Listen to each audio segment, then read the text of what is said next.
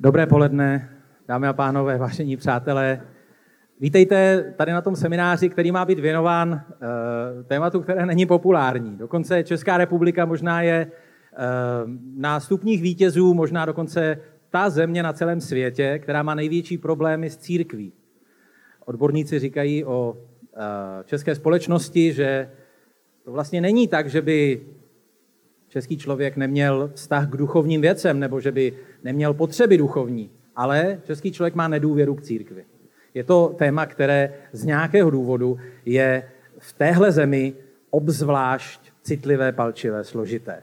Tak vítejte tedy tady na tom místě. Měli bychom dneska přemýšlet o církvi a asi jste uhodli, že zkusíme to trochu jinak. Trochu jinak, než je obvykle. Uh, takže uh, co to je církev, kde se vzala, jak eh, vůbec eh, k tomuhle velkému tématu přistoupit, ehm, aby jsme nezabředli brzo do těch kolejí, které jsou poněkud příliš vyježděné. Tak eh, jestli vám to nevadí, abych se pomodlil na začátek a pak už se teda dostaneme k samotnému tématu. Pane Bože, děkujeme ti za to, že můžeme otvírat téma toho, jaké je poslání Božího lidu, jak ty to s ním myslíš, Děkujeme ti za to, že smíme nějak prosit o to, aby si ty nám eh, dal moudrost v tom, v čem se nám nedostává. Tak ti vydávám celé toto odpoledne a prosíme tě, působ v našich srdcích, proměňující mocí. Amen.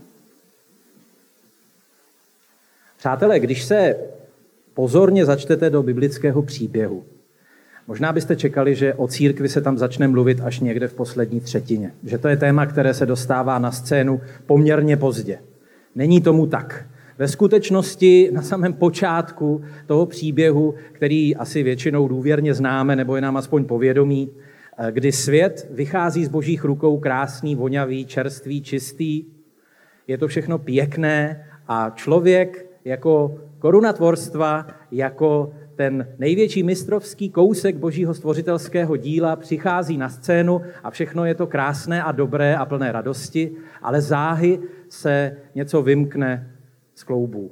Záhy dochází k takovému tragickému odcizení mezi lidmi a jejich nebeským otcem, jejich stvořitelem a dárcem života. A to jsme ve třetí kapitole Genesis. To jsme na úplném začátku toho velikého příběhu od Genesis po zjevení. Něco se stalo a od té doby tady na tváři země, na východ od ráje, jak se někdy říká, prostě my lidé tak nějak prostě se snažíme eh, se s tím vypořádat. A pokud si dobře vzpomínáte, jak to pokračuje, tak v té čtvrté, páté, šesté, sedmé, osmé, deváté, desáté, jedenácté kapitole, eh, jak tak čteme ty první stránky toho velikého příběhu, kterému říkáme zkráceně Bible, tak je to čím dál tím horší. Je tam řeč o první vraždě a o první protibožské civilizaci a o všelijakých zločinech, které se jakoby zhoršují a zhoršují a zhoršují. Tak, jak se člověk prostě obrátil zády ke stvořiteli a vykročil teda na vlastní pěst, zády otočený k dárci života, tak je to s ním čím dál tím horší. Jako když hodíte kámen na hladinu jezera a šíří se ty kruhy, eh, které vytvoří ten dopadající kámen. Takže ve čtvrté, páté, šesté, sedmé, osmé, deváté, desáté, jedenácté kapitole je to čím dál tím horší. Ta, tam, dokonce tam zazní v šesté kapitole ta hrozná věta, že každý výtvor lidského srdce byl v jednom kuse zlý a hospodin litoval, že stvořil člověka. A čteme tam o potopě a o dalších pohromách, o stavbě babylonské věže a tyhle ty všechny věci, které jsou čím dál tím horší. A je to až do 12. kapitoly velmi smutný příběh a jde to doslova od 10 k 5. A pak přichází boží odpověď. A o té boží odpovědi na tuhle situaci člověka na tváři země, člověka, který se otočil zády k Pánu Bohu, ke stvořiteli, tak o tom bych rád, aby jsme spolu přemýšleli, protože ta boží odpověď ve 12. kapitole na ten zhoršující se čím dál tím víc úpadkový stav lidského pokolení na tváři země je povolání Abrama. A povolání Abrama, tedy Abrahama, má jeden jediný cíl, který možná, když čteme moc rychle, tak ho snadno přeskočíme nebo přehlédneme. Abraham byl povolán proto, aby v jeho potomstvu došlo požehnání veškeré lidstvo. Všimli jste si toho?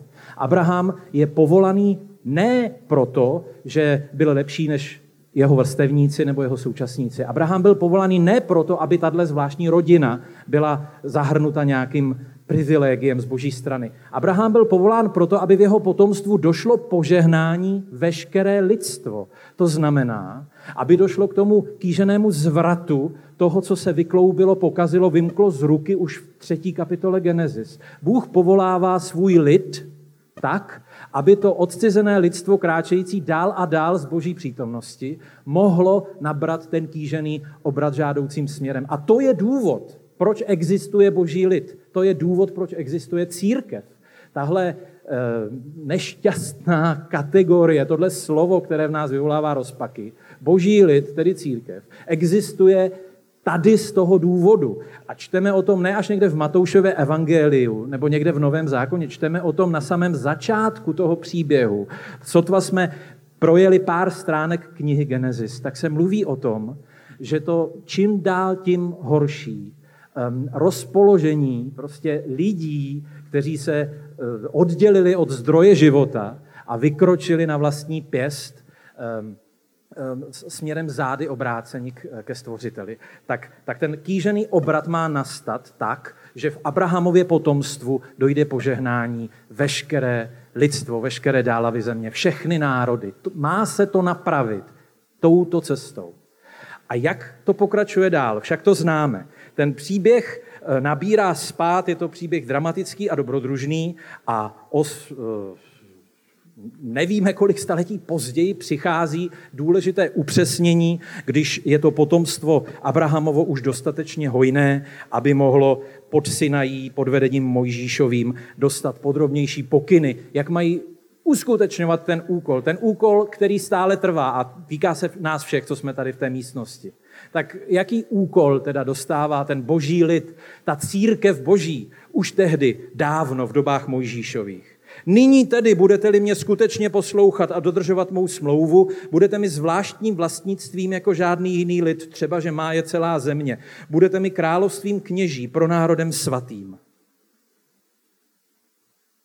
O něco později, když se Mojžíš loučí z Izraelity, když už je na sklonku svého životního příběhu, tak to ještě novým způsobem zazní jako opakování toho, co je hlavním úkolem božího lidu.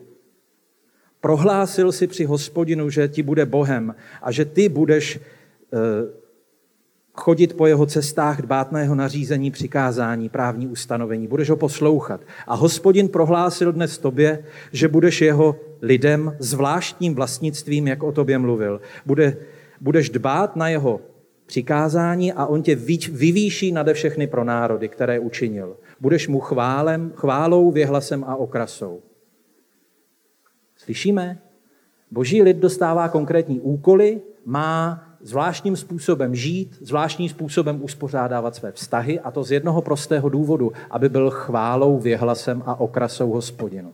Ne proto, aby se těšil nějakém protekci, nějakým privilegím, ale aby svítil. Aby svítil, aby byl věhlasem a okrasou hospodinu. Boží lid dostává zvláštní úkol, aby byla země koule poseta znameními boží přítomnosti, aby tady byla místa, kdy pospolitost božího lidu, to zvláštní prostředí, to předivo vztahů, to, co společně boží lid v souladu tedy s tím, co mu hospodin svěřil a spokyny, které mu dává, nějakým způsobem zpřítomňovalo tady na tváři země, jaké to je, když hospodin přebývá uprostřed svého lidu. Slyšíme? Od začátku těmi adresáty, tím publikem jsou ti ostatní. Ti druzí, jestliže mají být e, společně věřící věhlasem a okrasou hospodinu, znamená to, že ti okolo stojící a chodící mají spatřit něco, co je osloví, co jim možná nasadí brouka do hlavy, co je nějakým způsobem zasáhne, co prostě přináší kousek nebe na zem, co přináší něco svatého, něco z nebeské vůně a andělské hudby sem na tuhle zemi. Tohle je úplně od začátku. Boží plán s božím lidem. Tohle je job description církve. Být zvláštním lidem, to slovo zvláštní tam zaznívá několik, zvláštním lidem ne proto, aby se mohli být v prsa, že jsou nadřazení nebo lepší nebo milovanější, ne. Proto, aby byli jako výkladní skříň, výkladní skříň, která vyzařuje určitou kvalitu. Vyzařuje kvalitu a vzbuzuje chuť. Vzbuzuje chuť, která je obsána tou slavnou větou ochutnejte a vy jste, že hospodin je dobrý. Doslova ochutnejte, taste it. Zakousněte se.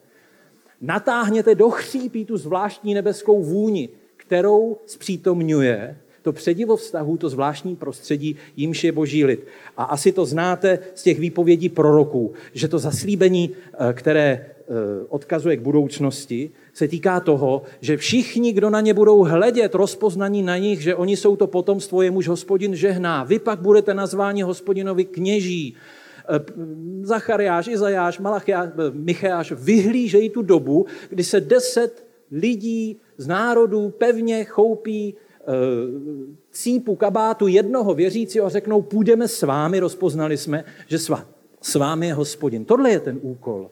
Být tou nebeskou vůní tady. Zpřítomňovat něco z té nebeské kvality. Být jako kolénko v potrubí. To je příměr, který nenajdete přímo zmíněný v Bibli, protože tehdy ještě instalatérské řemeslo bylo v plenkách. Ale když se zaposloucháte do významu toho, co znamená být královstvím kněžstvem, což znamená být národem kněží, ten národ jako celek, ten lid jako celek má, být, má mít kněžskou úlohu. Je to zopakováno v Novém zákoně a týká se to církve Kristovi, stejně jako kdysi Izraele. Být národem kněží. Co to znamená? Co dělá kněz? Je to prostředník mezi nebem a zemí. Je to ten, který zastupuje lidi před Bohem a Boha před lidmi. Je to to kolénko toho potrubí, toho zavlažovacího zařízení. Ten, kdo stojí v mezeře a prostředkuje. To je kněz. A jestliže celý ten lid, nejenom jednotlivci, ale celý ten lid jako pospolitost, má kněžskou úlohu, má prostředkovat mezi, mezi lidmi, mezi těmi všemi ostatními a nebem. A tudy má proudit ona životodárná tekutina, která přichází z nebe. Pokud chcete vědět, co to je ta životodárná tekutina, která přichází z nebe a je, jejímž zavlažovacím zařízením je boží lid, církev Kristova, dočteme se v listu Římanům, boží láska agapé je vy, li, ta do vašich srdcí skrze Ducha Svatého. Slyšíte tu instalatéřinu v tom? Vylita. Ne vysypána, vylita. Je to ta zázračná tekutina. Boží láska agapé je vylita do vašich srdcí skrze Ducha Svatého. Proč? Abyste si sami vytvořili co největší zásobu. Ne. Abyste jí polkli, co se jenom do vás vejde. Ne. Abyste jí pouštěli dál. Je vylita do vašich srdcí skrze Ducha Svatého, aby se šířila jako nebeská kvalita kolem vás. Boží láska. Co to je? Slovo, které skoro nejde vyslovit, protože je tak opotřebované všelijakými možnými i nemožnými významy, že někteří by ho nejradši zakázali.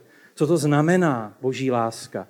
Co znamená, že nebeskou kvalitou, která se má šířit prostřednictvím božího lidu, tedy církve, je láska? Všimněte si, máme úžasnou kapitolu o lásce. 1. Korinským 13. A poštol Pavel tam říká o lásce úžasné věci. Prý je to nejkrásnější báseň o lásce, která vůbec kdy byla napsána. Láska je trpělivá, laskavá, nezávidí, nevychloubá se, není domyšlivá. Nejedná nečestně, nehledá svůj prospěch, nedá se vydráždit, nepočítá křivdy, nemá radost ze špatnosti, ale vždy se raduje z pravdy. Ať se děje cokoliv, láska vydrží, láska věří. Láska má naději, láska vytrvá.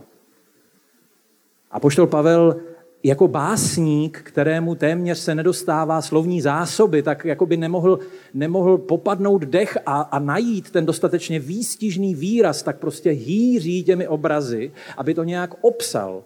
Protože ta skutečnost, kterou je láska, o té nejde mluvit v chladné próze. Všimněte si, láska je motivem většiny populárních písní a je to nutně řeč poezie, protože o tom nejde mluvit jazykem přírodovědy. To je cosi mezi nebem a zemí, to si, co si co nejde na to napsat chemický vzorec. Je to něco, co nejde úplně vyjádřit. A všimněte si, to, co jsem četl od Apoštola Pavla, jsou sice úžasné kvality a projevy lásky, ale Pavel tam neřekl, co je láska. On řekl, jaká je, jaká není a co to je. A já bych chtěl dneska, aby jsme zkusili nějak nově přemýšlet o tom, co znamená, když první Janova říká, Bůh je láska a kdo miluje, Boha zná a z Boha se narodil. Bůh nejenom lásku projevuje, nejenom lásku prokazuje, on jí je. Co to znamená, že Bůh je láska? Jestliže Bůh je láska, znamená to, že on se nestal láskou teprve, když si stvořil svět a člověka. Bůh nezačal být láskou v momentě, kdy vznikl vesmír anebo člověk jako milovaný tvor. Bůh odevždy láskou je a láska nikdy neskončí. Víte proč? Protože nikdy nezačala. Nikdy to nepřestane, protože to nikdy nezačalo. Protože Bůh od věčnosti je sebedarující láska. To, co se církevní otcové pokoušeli vyjádřit tím souslovím tajemství svaté trojice, věčného trojtaktu lásky mezi Otcem, Synem a Duchem Svatým. Otec dává všechno, čím je synu, syn dává všechno, čím je otci a toto vzájemné dávání otce a syna je třetí osobou svaté trojice Duchem Svatým samým. Možná nerozumíme tomu, co mysleli dávní moudří církevní otcové, když mluvili o trojici, ale známe tu trojici, ty, já, jsme, my, známe to z populární hudby. Tohle byl zrovna Petr Janda, jestli jste to nepoznali. Um, ale Maruška Rotrová, možná jaksi narozená na Moravě, požehnané zemi. Um, význam těch tří malých slov ty a já, to kouzelné cosi, co ty a já, tři, anebo ty, já, jsme my, to kouzelné mezi, mezi já a ty, které já a ty umožňuje říkat my. Láska. Bůh je sebedarující láska. Co tohle znamená? Přátelé, možná jste slyšeli, že v manželském poradenství se mluví o tom, že manželé mají zkusit přemýšlet o svém vztahu, často dramatickém, často spletitém, často nejednoduchém, jako o tanci. Jako o tanci. To znamená to, že Pavel Hošek si vzal Věru Chmelíkovou, slíbili si před Pánem Bohem a před lidmi, že budou v bohatství, v chudobě, v dobrém i ve zlém, ve zdraví i v nemoci spolu a že budou jedno, tak je to jakýsi tanec. Vzniklo cosi nového. Ten, ta taneční figura toho spojení dvou lidí, který, které, které je základem nové rodiny, se dobře dá obsat tím obrazem tance, kdy já dávám sebe tobě, ty dáváš sebe mně a toto, co si zvláštního, svatého mezi nebem a zemí, co se někdy daří a někdy méně mezi lidmi, je tanec lásky. Přečtu vám jednu větu, pozoruhodnou větu, kterou jsem si musel přečíst čtyřikrát, kterou vyslovil C.S. Lewis, čtyřikrát proto, že jsem jí ze začátku vůbec nerozuměl. C.S. Lewis říká následující. V křesťanské víře totiž Bůh není něčím nebo někým statickým. Nýbrž představuje dynamické, pulzující působení, život, takřka něco na způsob dramatu. Ano, je to dokonce něco jako tanec. Pokud mě nezačnete pokládat za neúctivého, použiju-li tato slova. Bůh jako tanec lásky. Vypadá to, že to je pozoruhodný a možná smělý nápad C.S. Lewise. Není. 2000 let na začátku dějin církve se o tajemství božího bytí, o tom tajemství, kterým je sebedarující láska, hovořilo jako o tanci.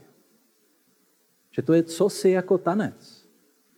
Lásky plné sebedarování a sebedarující láska. Jestli přemýšlíme o tom, čím máme být jako boží lid, který šíří nebeskou kvalitu na tváři země, jako to potrubí, jestli přemýšlíme o tom, co má kolovat tady tím zavlažovacím zařízením, a jestli málo zmůžeme se slovem láska, které je tak opotřebované, že znamená skoro všechno, takže vlastně skoro nic, tak zkusme přemýšlet o tom živém, pulzujícím srdci vesmíru, jímž je Bůh jako sebedarující láska, jako věčný trojtakt nestvořeného rytmu Otce, Syna a Ducha Svatého. Jestli vám to připadá jako smělé nápady, nic z toho nejsou myšlenky z mé hlavy. Um, my většinou nevíme, co počít s tím učením o trojici, protože se zdá takové vzdálené, takové podivné, takové odtržené od života. Tak se na to pojďme zkusit podívat úplně odjinut. Jestliže máme jako boží lid, jako předivo vztahů, jako já, ty, on, ona, ono, my, vy, oni, oni, ona, jako tohle zvláštní prostředí, být s přítomněním toho, jak to vypadá, když hospodin přebývá uprostřed svého lidu a máme tím být teprve pospolu, Zkusme o tom přemýšlet jako o tanci. Jeden moudrý farář řekl, že křesťanství to je ve skutečnosti kolektivní tanec. Je to tanec. Je to jako když, možná jste viděli někdy o tom židovském svátku, kterému se říká Simchat Tora, radost story, kdy eh, jaksi veselící se, křepčící, byť i tedy jaksi patriarchálního věku starci moudří s dlouhými bílými fousy vytancovávají ze synagogy v radostném průvodu s jiskrou nepříčetnosti v koutku levého oka, tančí se svitky Tóry a tančí tak, že strhávají kolem jdoucí. Že paní, která šla nakupovat, nebo někdo, kdo si šel prostě po nějakých pokuskách, tak nemůže než se přidat do toho tanečního průvodu, toho veselí. Protože je to odzbrojující a neodolatelné. Aspoň tak to líčí ti, kteří to nějakým způsobem zakusili. Co to je ta zvláštní nebeská kvalita, která je vylita do našich srdcí skrze Ducha Svatého? Ta zázračná síla, která roste dáváním, která přibývá rozdáváním, která bohatne utrácením. Však víme, že to je cosi zázračného, nebeského, jiného, než nějaká námi náboženskými úkony vycepovaná ctnost. Co tedy znamená co tedy znamená, že Bůh je láska? Co tedy znamená, že pokud se osmělíme ve, svý, ve, ve vší pokoře vyslovit spolu se C.S. Lewisem tu větu, že Bůh je tanec lásky? No, neměli bychom být tak překvapení, jak jsme někdy překvapení. Pokud jste někdy otevřeli knihu Žalmů, tak vás možná zarazilo, kdo a co všechno tam tančí. Jak velmi taneční kniha je kniha žalmů, tedy intimních modliteb, kdy eh, modlitebník žalmista vylévá srdce před hospodinem a furt tam všechno tancuje. Mé tělo touhou po tobě hyne, mé tělo plesá, tančí vstříc živému Bohu. Vstupte před jeho tvář s plésáním. Věčně budou plesat tvoji věrní, ty je budeš chránit. Náš jazyk plesal, dokonce jazyk tancuje. Všechno naplňuješ plesem, celé stvoření Bůh naplňuje tancováním. Tanečním rejem chválí tvé jméno, plesají na, plesají na svých ložích, to je paráda, tancují v posteli, plesají na svých ložích. A kdo všechno tančí? Nejenom lidi, stromy, hory a řeky. Hory tancují. Ke slávě hospodinově, z radosti a k chvále toho, kdo je stvořil. Žalmista nemůže najít dost silná, dost dynamická, dost tančící slov, aby to vyjádřil. Břinkot, buben, flétna, citara, harfa, cymbály, dunivé polnice, trubky, šofary, harfy, všechno to zvučí. Žalmista chválí hospodina rukama, nohama. To není nějaké stišení někde v sedě. Rukama, nohama. Skutečně jde do toho celým tělem, protože to tělo stvořil hospodin stejně jako duši. A nejenom, že tančí lidé, tančí hory, řeky a stromy, případně tleskají rukama, ale tančí dokonce i hospodin. Když se raduje ze svého lidu, když uh, láskou umlká, když je uprostřed svých milovaných, tak je o něm řečeno, že stále znovu jásá a plesá plesá, přátelé. Všichni víme, co znamená slovo ples, že? Hospodin, tvůj Bůh je uprostřed tebe. Dočtete se v Sofoniáši ve třetí kapitole, 17. verš, kdyby náhodou někdo pochyboval, jestli je to fakt v Bibli. Hospodin tvůj Bůh je uprostřed tebe, bohatýr, který zachraňuje, raduje se z tebe a veselí, láskou umlká a opět, opět nad tebou jásá a plesá. Tančící Bůh. Friedrich Nietzsche kdysi řekl, že by možná v Boha uvěřil, kdyby svlékl své moralistické šaty a naučil se tančit. Špatně četl Bibli. Už se stalo. Už se stalo. Bůh jako tanec lásky. Prosím, nevi, ne, ne, ne, nehledejme v tom něco neúctivého. Bible s tím nemá problém hovořit o tom, že hospodin létá na cherubu, že se prochází v denním vánku. Jestliže eh, to chápeme správně, nejsou to neúctivé obrazy, navíc jsou biblické, to by nám snad mělo um, stačit. A proč o tom mluvíme? Přátelé, protože církev má být zpřítomněním nebeské kvality na tváři země. Církev, boží lid, má zpřítomňovat, jaké to je, když hospodin přebývá uprostřed svého lidu. A jestliže Bůh je tanec lásky, tak najednou dává dobrý smysl, co znamená, že křesťanství je kolektivní tanec. Že je to to zvláštní vytancovávání určité taneční figury, která je vepsána do samé struktury vesmíru. Možná jste četli ty úvahy středověkých křesťanských vzdělanců, kteří hovoří o tom, že vesmír vlastně odráží ten tanec lásky, kterým je Bůh sám, živé pulzující srdce vesmíru, tím, že planety tančí, že um, prostě celý svět je vlastně jeden veliký tanec, ne stroj. Stroj je statická, špatná metafora, ale tanec. Jestli jste někdy viděli model sluneční soustavy, jak se to tam všechno všelijak otáčí, Jestli jste četli ten geniální postřeh Dante Alighieriho v božské komedii, který říká, že ta německá tělesa se otáčí láskou, že motivem toho jejich kroužení je láska. Že celý vesmír je vlastně vyjádřením toho hlubinného tance lásky, jímž je Bůh. Pierre Teilhard de Chardin, velký přírodovědec, velký teolog, řekl úžasnou větu. Hlubinnou strukturou vesmíru je láska. Hlubinnou strukturou vesmíru je láska.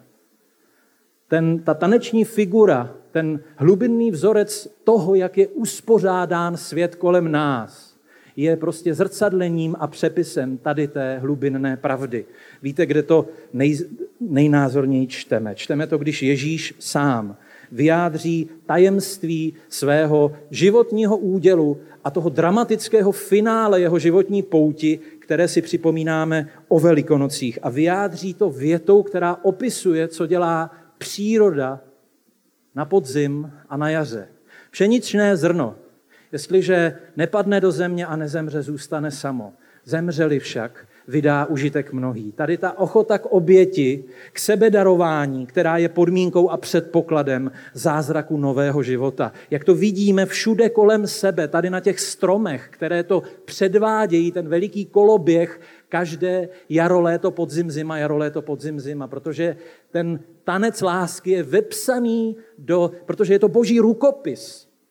Je to zrcadlení jeho moudrosti a slávy, je vepsaný do toho světa kolem nás. Přátelé, jak říká jeden moudrý, moudrý pan farář. Bůh, to svaté drama sebedarující lásky, se rozvinulo do příběhu, jaký vypráví Matouš, Marek, Lukáš a Jan. Tajemství božího bytí se otevřelo směrem k člověku, vstoupilo do dějin tohoto světa. Boží láska se stoupila z nebe na zem.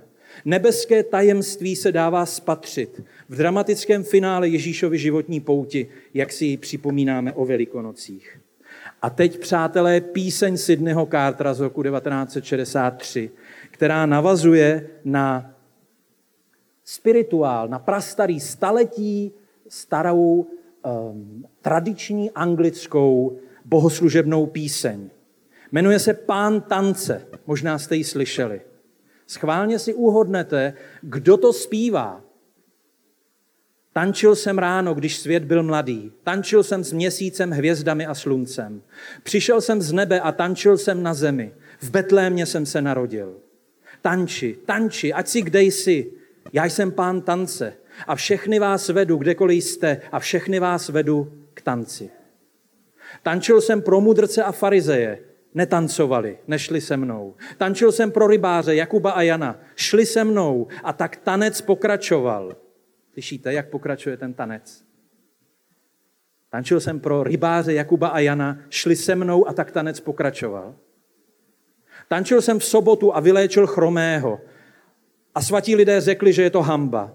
Vrhli se na mě, svlékli mě, pověsili mě vysoko. Nechali mě tam na kříži umřít. Tančil jsem v pátek, kdy svět se změnil v tmu. Je těžké tančit s ďáblem na zádech.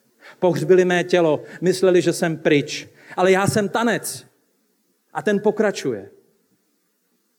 Tanči, tanči, ať si kde jsi, jsem pán tance a všechny vás vedu, kdekoliv jste a všechny vás vedu k tanci. Zabili mě, ale já vystoupil vysoko. Jsem život, který nikdy nezemře. Budu žít ve vás. Když vy budete žít ve mně, jsem totiž pán tance. Slyšíte to? To je jak z nějaké diskotéky, že? Přitom je to důstojná, velebná chvála, zpívaná v kostelech, kdy to není obvyklé, že chvála je vlastně v první osobě jednotného čísla. Ježíš sám vypráví svůj život, sám se nazývá pánem tance, protože ten hlubinný vzorec sebedarující lásky, ta taneční figura sebedarující lásky a lásky plného sebedarování, to byl ústřední motiv celé jeho životní pouti. On vytancovával, jestli chcete. Ten základní motiv té nebeské kvality, kterou my máme zpřítomňovat. Vy víte, že o křesťanech se říká, že oni mají být pokračováním Ježíšova příběhu, že mají následovat Krista a tím vlastně být každý jednou kapitolkou v tom pokračujícím Ježíšově příběhu. Tahle dynamická metafora tance, že jsme zváni k tomu, abychom tančili spolu s pánem tance a napodobovali jeho taneční kroky, ty taneční kroky, které tu základní tanečnou figuru, to raz a dva nebo levá dva, tři, které opisuje přikázání lásky k hospodinu a přikázání lásky k bližnímu jako sebe samému, protože pšeničné zrno, jestliže nepadne do země a nezemře, zůstane samo, zemřeli však, vydá užitek mnohý. A tak najednou dávají nový smysl ta moudrá slova, která jste možná už slyšeli, že církev má být živý, pulzující obraz věčnosti. Že církev má být ikonou trojice. Že církev má vytancovávat ten zvláštní životní vzorec podle toho dvojího přikázání lásky, do kterého Ježíš skrne celý zákon a proroky. Protože každý je pozván k tomu, aby našel svoje místo uvnitř tanečního víru, a ta chyba, kterou děláme, je, že sedíme na židli a neslyšíme to pozvání, smím prosit. Tancuj, tancuj, vykrůcaj. Tak by se to dalo nazvat. Možná jste viděli slavnou ikonu nazvanou buď Abrahamovi hosté nebo tajemství svaté trojice. Tady, ať už si teologicky o ikonách myslíte cokoliv, nebojte, ten závěr je naprosto pravověrný. Tady je symbol tří osob na té ikoně eh, z 15. století od, od Andreje Rubleva. A to, co je na tom eh, vyjádření tohoto křesťanského umělce geniální, je, že když se podíváte dobře a vezmete to jako symbol, jako nevinný symbol toho věčného trojtaktu lásky Otce, Syna a Ducha Svatého, tak tady, tady ten čtvereček, tohle dole, možná to ani nevidíte z té dálky, tak tam je, přátelé, lepidlo. Víte, co to znamená? Víte, co to znamená, že tady je zbytek lepidla, že tam bylo zrcadlo, že tady bylo nalepené zrcadlo. Což znamená, že každý, kdo hledí na tajemství božího bytí, které chce symbolicky vyjádřit tahle ikona, se tady v tom místě spatří v tom zrcadle jako osoba, která je právě vtahována do toho tance lásky, jímž je Bůh sám. Tady se uvidí v zrcadle. Protože když Pavel mluví o tom, že úkolem křesťana není jenom následovat Krista, není jenom hledět na Krista, ale je být v Kristu. To v Kristu je nejčastější sousloví, které používá apoštol Pavel. Znamená to být v něm, uvnitř, v tomhle víru tance, jeho taneční figurou je přikázání lásky k Bohu a k bližnímu. A to má proudit tím závlahovým zařízením. To má proudit tím kolínkem instalatérským, aby se tedy boží lid stal prostředníkem, kněžským prostředkovatelem mezi nebem a zemí, protože k tomu je povolán od začátku do konce. A jak to, přátelé, bude v nebi? Určitě si vzpomínáte, že nejčastějším obrazem nebeské blaženosti, které najdete v evangelích, je svatba. Taneční veselí na veselce. Ježíš byl žid a jestli jste někdy byli na židovské svatbě, tak víte, jaká je to mela. Tam nikdo nesedí. Tam nikdo neposedí. To je tanec. A jestliže svatba Beránkova, jestliže ta zaslíbená budoucnost je nejčastěji Ježíšem samým opisována jako svatební veselí, jako taneční vír, tak co to s námi je? Proč jsme tak mdlí? Když čtete knihu Žalmů, tam tančí zvířata, tančí tam hory, tančí tam stromy a my pořád sedíme. A ne a ne slyšet to pozvání k tanci slyšet, to smím prosit. Je to mnohem praktičtější, přátelé, než to vypadá. Vypadá to jako nějaká podivná vize, která jako kdyby byla odtržená od života. Nic nemůže být dál od pravdy, protože každodenní následování Krista, každodenní život ve znamení víry, lásky a naděje je učení se tanečních kroků. Jedna z nejsilnějších myšlenek C.S. Lewise. Všechno, co tady děláme, to, když si dáváme navzájem přednost, to, když v těch nejobyčejnějších každodenních životech, eh, teda situacích dáváme přednost ne já, já, já, jenom já, ale tomu druhému, tak to je nácvik tanečních kroků toho velkého, svatého, nebeského tance. V němž má jednou spočinout celé stvoření, které už teď tančí, jenom my jsme zváni, abychom se k tomu tanci přidali. Ještě jednou C.S. Lewis. Nebesa pulsují harmonii nekonečného tance. Všechny bolesti a slasti, které jsme zakusili tady na zemi, jsou pouze raným počátkem pohybů tohoto úžasného tance. Ale tento tanec se naprosto nedá srovnat s utrpeními ani radostmi současnosti.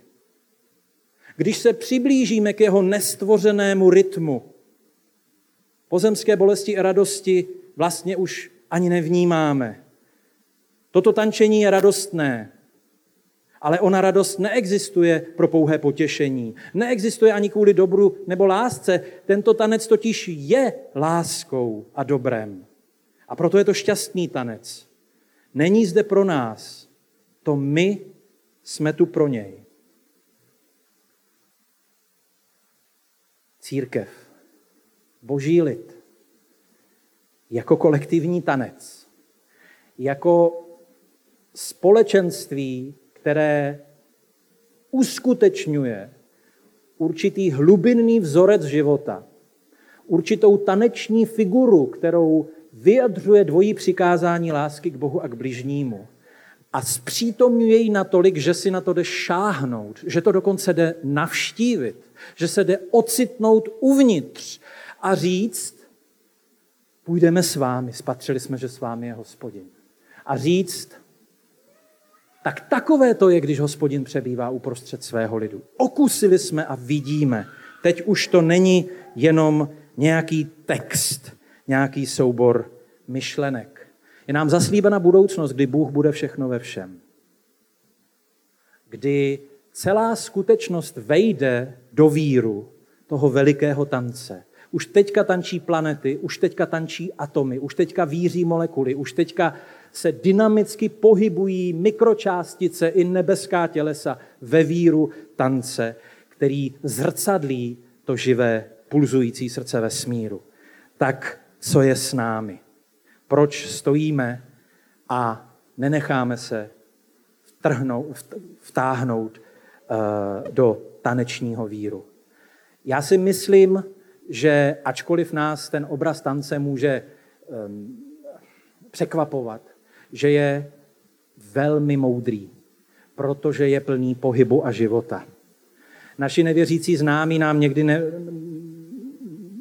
nerozumí, když říkáme, co myslíme, že Bůh je živý, že jedná, že to není nějaké statické absolutno, nebo že to není nějaký, nějaký světonázor, nějaký soubor přesvědčení, že to je živý, pulzující střed vesmíru, který má tady na zemi,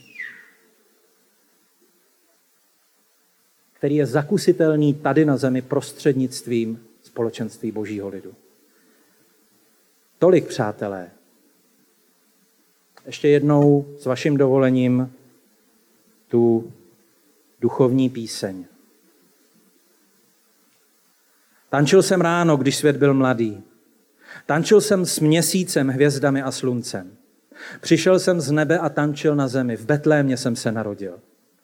Tanči, tanči, ať si kde jsi. Já jsem pán tance a všechny vás vedu, kdekoliv jste a všechny vás vedu k tanci.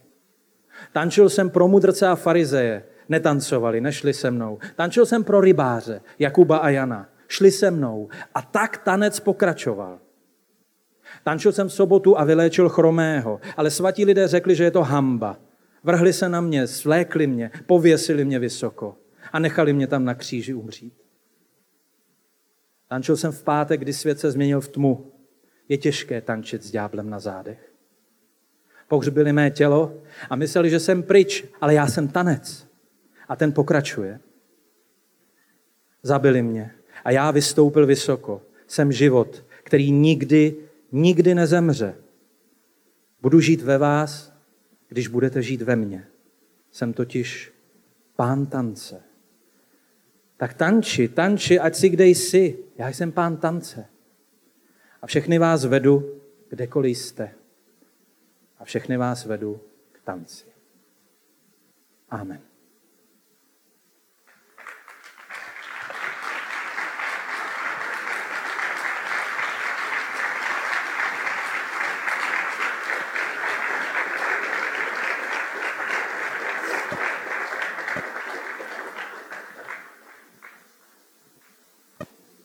Přátelé, děkuji za důvěru nebo aspoň za soucit vyjádřený uh, vaším potleskem. Uh, teď je ta chvíle, abyste vyslovili svůj, uh, svůj rozhořčený nesouhlas s tím, co zaznělo. Takže prosím, opatrně volte slova, um, protože já mám křehkou duši, ale uh, interaktivní část je povinnou složkou každého semináře. Tamhle milá sestra se hlásí uh, marně protože jí organizátoři nechtějí půjčit mikrofon.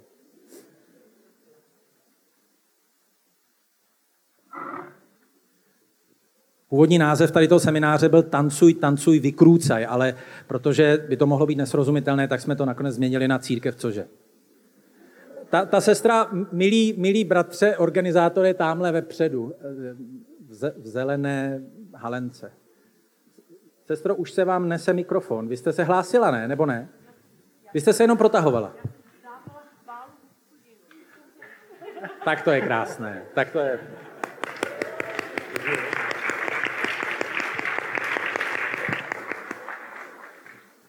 Děkuju, tak to líp už jste mě nemohla pochopit. Já vždycky, když přemýšlím o tom, tomto vznešeném tématu, tak myslím na několik milých bratří a sester od nás ze sboru, mimochodem CB Vinohrady, nejlepší sbor na světě. Um, jak bez děky, ačkoliv jsou někteří již pokročilého věku a jak si jsou důstojně oblečeni do jaksi nedělních šatů, tak bez děky podupují, podupávají, když se hrajou chvály. Ne jako, že by přímo tančili, to ne, to se jako nehodí, že? nebo aspoň si to třeba myslí, ale tak bez děky podupávají. A to mě vždycky, to, to je nejsilnější zážitek celé neděle, let kdy tak přece rozhorčený nesouhlas eh, od milého bratra Tatka Gaury.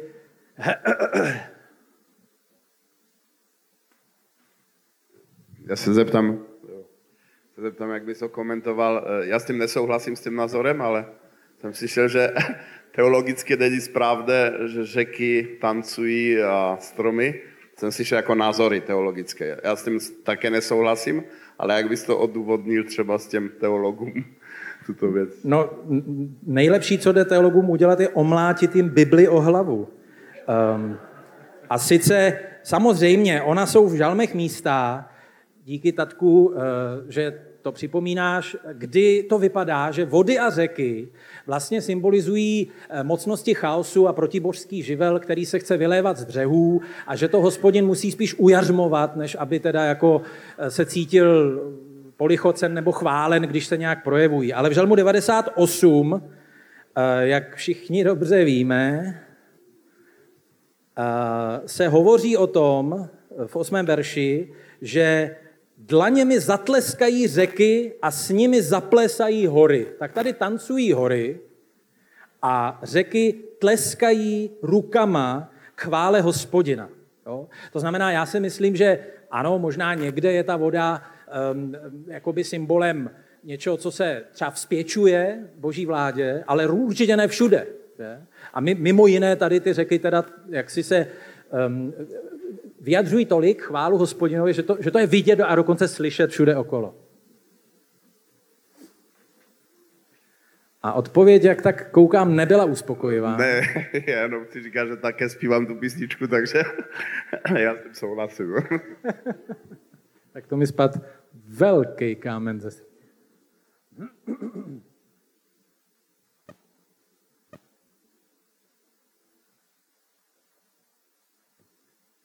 konečně nějaké pohoršení nad tím obrazem tance.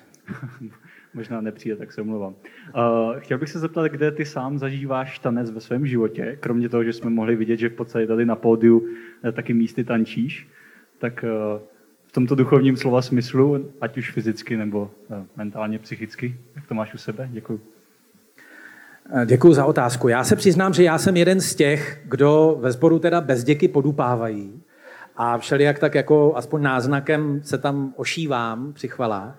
Ale já jsem, jak jsou, já jsem veliký milovník přírody. To znamená, já třeba zrovna včera jsem byl tančit v oboře tam u nás um, v Posázaví, um, protože v lesích je aktuálně tolik hub, že člověk ty houby nehledá, skutečně sbírá. Jo? A já jsem sám vymyslel několik tanečních figur, sběru hub, protože to mě naplňuje radostí a chválou hospodinu a zároveň e, při tom tančím. Tak, a ať to teda řeknu trošku kultivovaněji. Když se mi tají dech nad krásou přírody, tak srdce ve mně plesá a mám bez děky tendenci začít dělat taneční pohyby. Jinak Přátelé, pohádka Strach má velké oči, Baba Magi, loupežník Kujon, pokud jste to viděli, je to na YouTube ke shlédnutí. Tak tam je velmi pěkný obrázek, byť teda trošku jiného kontextu, jak když tam hrají na ten kouzelný flašinet, tak každý, kdo to slyší, tak začne bez děky se zapojovat do tance. To je fakt dobrá, bych řekl, metafora toho, jak je míněno to, eh, co třeba vidíme o tom svátku Simchat Tora, když ta pospolitost um, jaksi božího lidu staré smlouvy, tedy našich starších bratří ve víře židů, prostě opravdu vytancuje ze synagogy a opravdu strhává kolem jdoucí. To, to mi přijde opravdu pěkné. Hebrejština má takovou uh, půvabnou vlastnost, že když chce nějaké sloveso opravdu zdůraznit, tak ho dá do takové gramatické podoby, která znamená, že člověk třeba zpívá tak moc, že rozespívává všechny okolo. Jo? A to je kauzativ, se tomu říká. Jo? To znamená, člověk tak vstoupí do té kvality, kterou vyjadřuje to sloveso, že ji bez děky vyzařuje a šíří kolem sebe. Takže tancuj tak, aby se roztancovával. Je podle mě velmi dobrý překlad toho, co nakonec Pán Ježíš sám míní, když říká, vy jste světlo světa, tak ať svítí vaše světlo, aby lidé viděli vaše dobré skutky a vzdali dík Otci v nebesích. Prostě když ta radost přetéká tak, že se nemůže nešířit a že člověk žije způsobem, který v těch druhých vzbuzuje vděčnost. Ne vděčnost vůči němu, vděčnost. Že prostě má chuť poděkovat a se ani neví komu. Tak tohle je význam těch slov. Jste světlo světa, ať lidé vidí vaše dobré činy a vzdají chválu Otci v nebesích. Ať, ať zatouží poděkovat za to, co se stalo. Ne vám, nebi. Pánu Bohu, kterého možná ještě neznají, tím líp. Aspoň mají důvod se tím začít zabývat. Tak, to byla nevyžádaná odpověď, která se jenom lehce dotýkala obsahu té otázky. Prosím.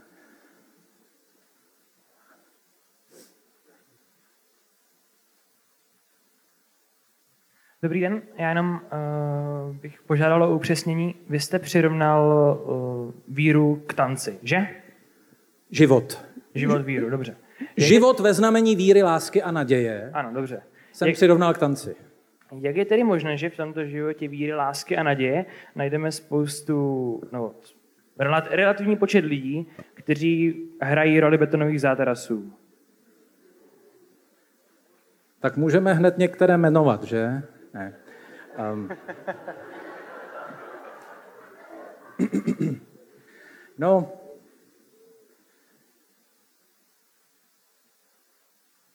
tom je právě podle mě síla toho obrazu tance, který je skutečně dobře biblický. Jo? To, to, to, to není nějaký nápad a moudří eh, křesťané a moudré křesťanky dávných staletí a už ve starověku a středověku, kdy byli lidé velmi opatrní a plní pokorné bázně, tak, tak eh, se osmělovali hovořit o tom tanci boží lásky, který naplňuje nebesa. Jo? A to, že my máme tendenci být statičtí, je samozřejmě prostě e, zápas tady jaksi na tváři země, e, to není tak jako v nebi, byť my jsme povoláni k tomu, abychom trošičku z té nebeské vůně sem přinášeli, tak se nám to nevždycky daří. Já si myslím, že můžeme vlastně docela dobře obsat to, co apoštol Pavel míní starou přirozeností a tazatel míní těmi betonovými zátarasy. Když v Římanům 8 hovoří o tom, ehm, jak je to žít podle ducha a jaké je to žít podle staré přirozenosti, tak tam jsou ta slova jako sebestřednost, zaměření na sebe, své vole, samospravedlivost, taková ta, co začínají tím sebe samo svoje.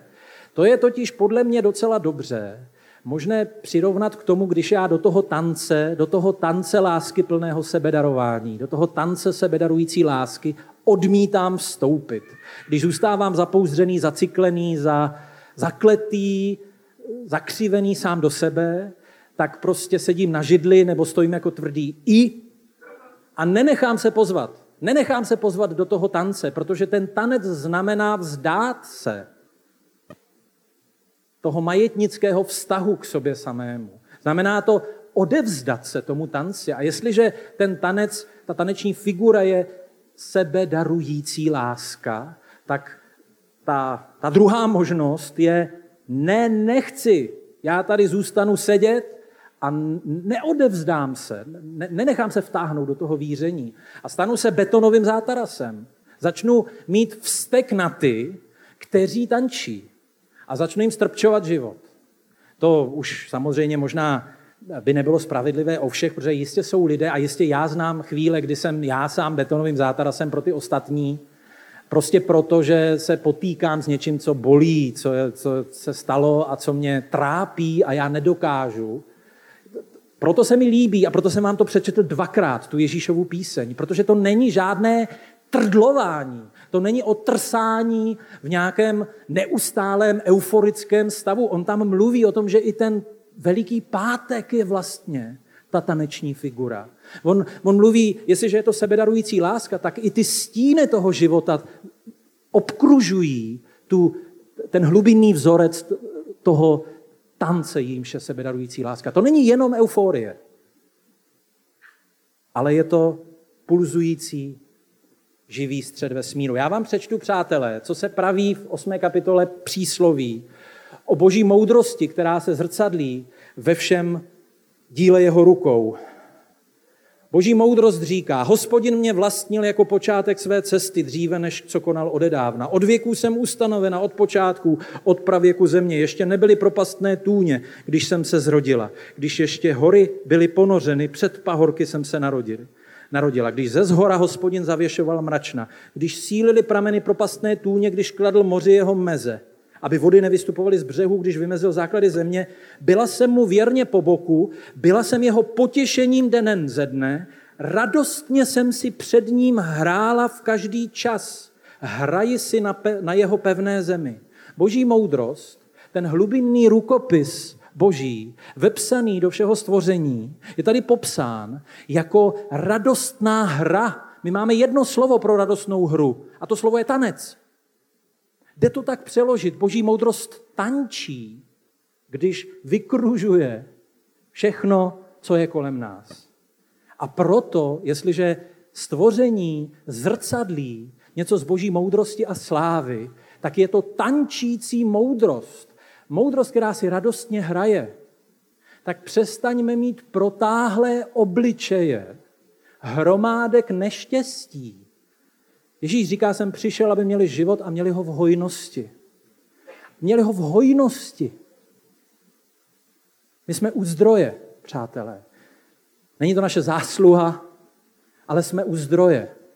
Tak ať je to vidět, jak říká už zmíněný Friedrich Nietzsche, já bych se k těm křesťanům možná přidal, jen kdyby vypadali trochu spasenější.